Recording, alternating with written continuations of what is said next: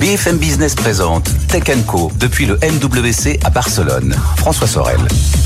Tech Co spécial donc depuis euh, Barcelone, spécial télécom avec euh, à l'occasion de ce Mobile World Congress quelques-unes des belles histoires qu'on peut vous raconter ici dans le domaine de la connectivité. Tiens, on va vous faire découvrir maintenant deux sociétés, une espagnole et une française qui justement œuvrent dans ce euh, secteur des télécoms qui est si passionnant. Raphaël Visserias est avec nous. Bonsoir Raphaël.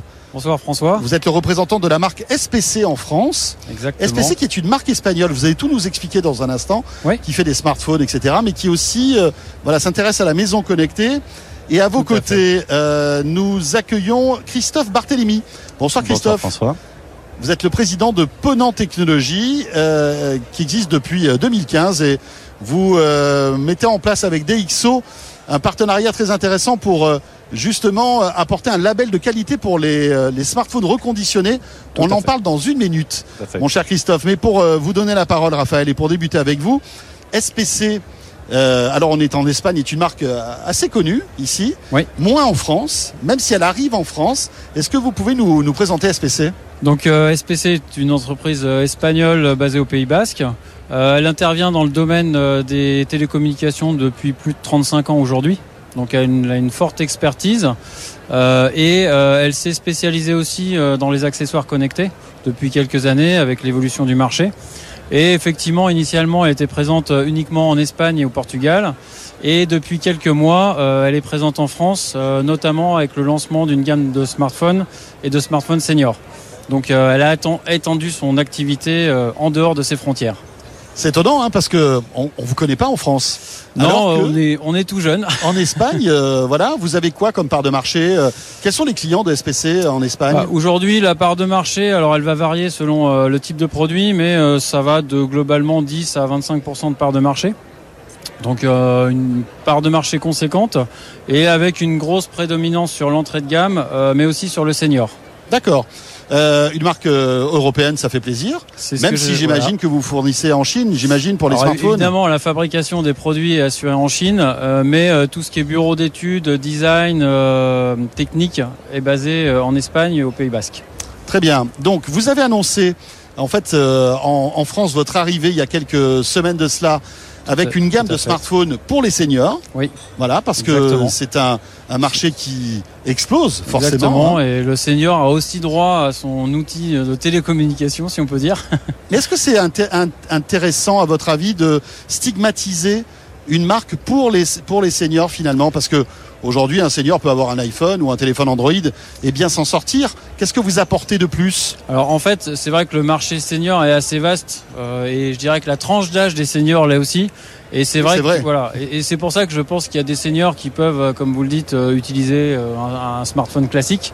Euh, mais euh, quand l'âge avance, on a nécessité parfois, euh, avec la vue qui baisse, avec euh, la mobilité qui change, euh, d'utiliser un smartphone vraiment dédié euh, à, ce, à cet usage-là. Et donc vous, votre smartphone est ultra simplifié. Voilà, exactement. Vous vous concentrez que sur l'essentiel en fait. Exactement, mais on peut embarquer toutes les applications d'un smartphone classique.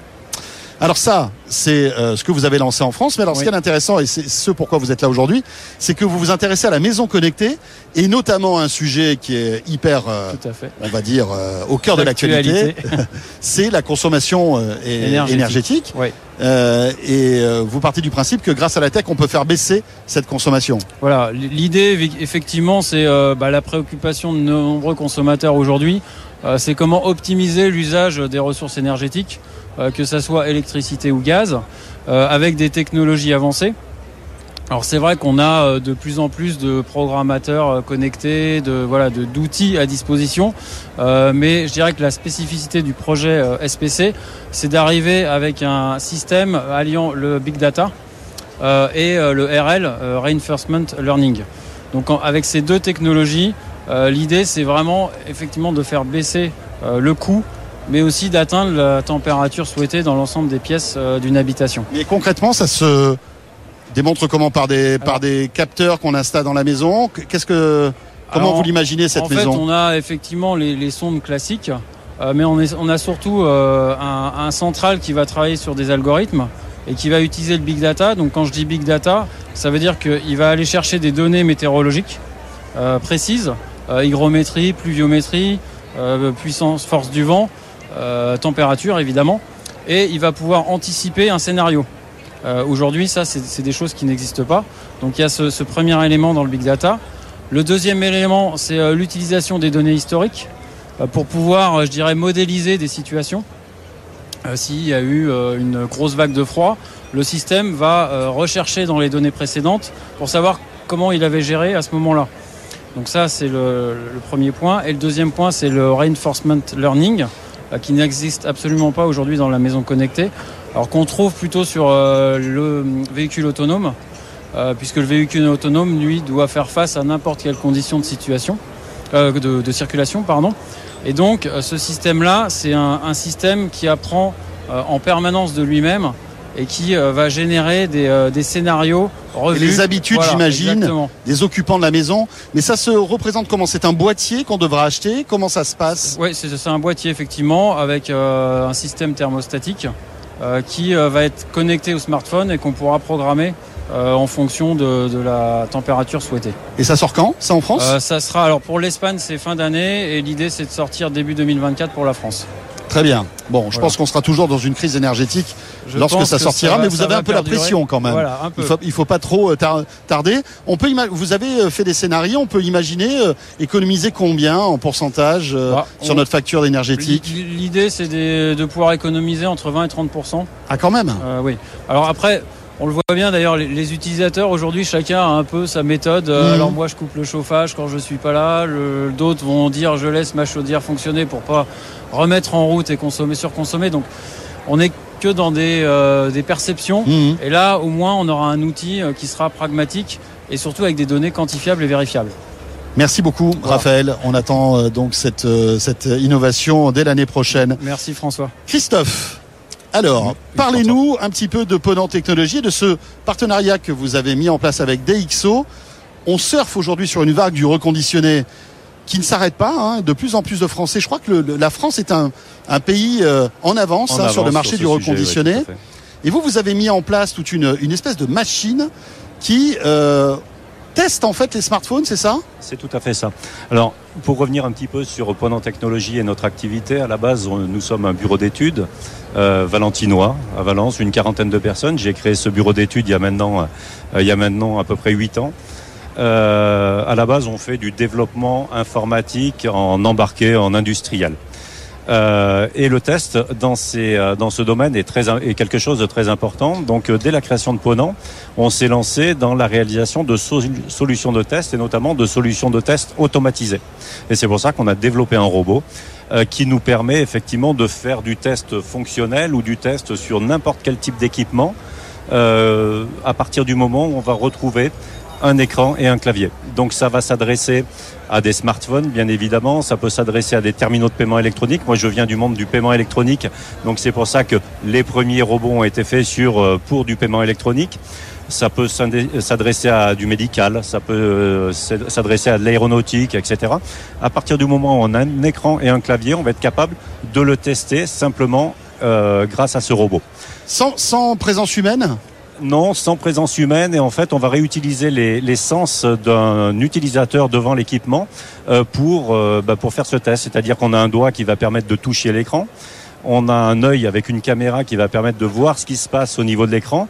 Et puis on a une oreille aussi qui va permettre d'enregistrer et de générer des sons pour tester les sons. Donc on va tester les trois sens. Reproduisez les sens euh, humains grâce à la technologie. Tout à fait, tout à fait. Et donc ça s'applique à tout un tas de domaines. Jusque là en fait on était euh, principalement positionné, on est toujours positionné sur du test fonctionnel en R&D, c'est-à-dire des gens qui ont fini de concevoir un produit, qui veulent le tester. Souvent ce sont des opérations manuelles un peu compliquées et longues. Euh, ben, le robot va permettre de faire ceci et de, de, de, de, se substituer à des opérateurs sur des tâches qui sont des tâches en général délicates euh, et répétitives et souvent à très faible valeur ajoutée. Ça, ça nécessite une vraie expertise hein, dans ce domaine. C'est très intéressant. Ce qu'il y a d'intéressant aussi, c'est votre partenariat avec DxO. Et de créer, de la volonté de créer un label de qualité du smartphone reconditionné. Tout à, fait. Alors depuis quelques, maintenant depuis quelques années, on travaille effectivement sur le reconditionnement de smartphones. On a travaillé sur le reconditionnement de terminaux de paiement électronique. Et en fait, il y a des volumes de reconditionnement en France qui sont absolument énormes. Ils se reconditionnent à peu près 400 000 téléphones mois. euh, ça veut dire qu'il y a à peu près 400 000 téléphones qui sont testés une fois, voire deux fois par des opérateurs de manière manuelle. Donc ça laisse quand même pas mal de subjectivité. Euh, et euh, surtout, je pense que ce sont des opérations qui sont répétitives, qui sont un petit peu laborieuses et euh, qui peuvent être un petit peu usantes pour les opérateurs. Donc je pense que la valeur ajoutée pour les opérateurs est plus sur la réparation que le test. Et c'est pour ça que le robot peut tout à fait se substituer à un opérateur en amenant des choses tout à fait objectives. Alors ça, c'est quelque chose sur lequel on était positionné. Aujourd'hui, DxOMark nous amène euh, un vrai label, c'est-à-dire qu'eux, ils sont spécialistes euh, de la qualification, euh, de la notation des équipements électroniques en général neufs. Là, l'idée, c'est d'appliquer à peu près les mêmes moyens dans le robot pour pouvoir mesurer la qualité objective d'un smartphone quand il est passé dans nos robots de test en reconditionnement. Donc avec des outils de mesure qualifiés par des XOMark, Mhm. un robot qui permet de faire toutes les opérations dont on parlait tout à l'heure, et donc avoir un vrai euh, indicateur euh, factuel donnant une valeur qualitative et donc un label sur le téléphone reconditionné.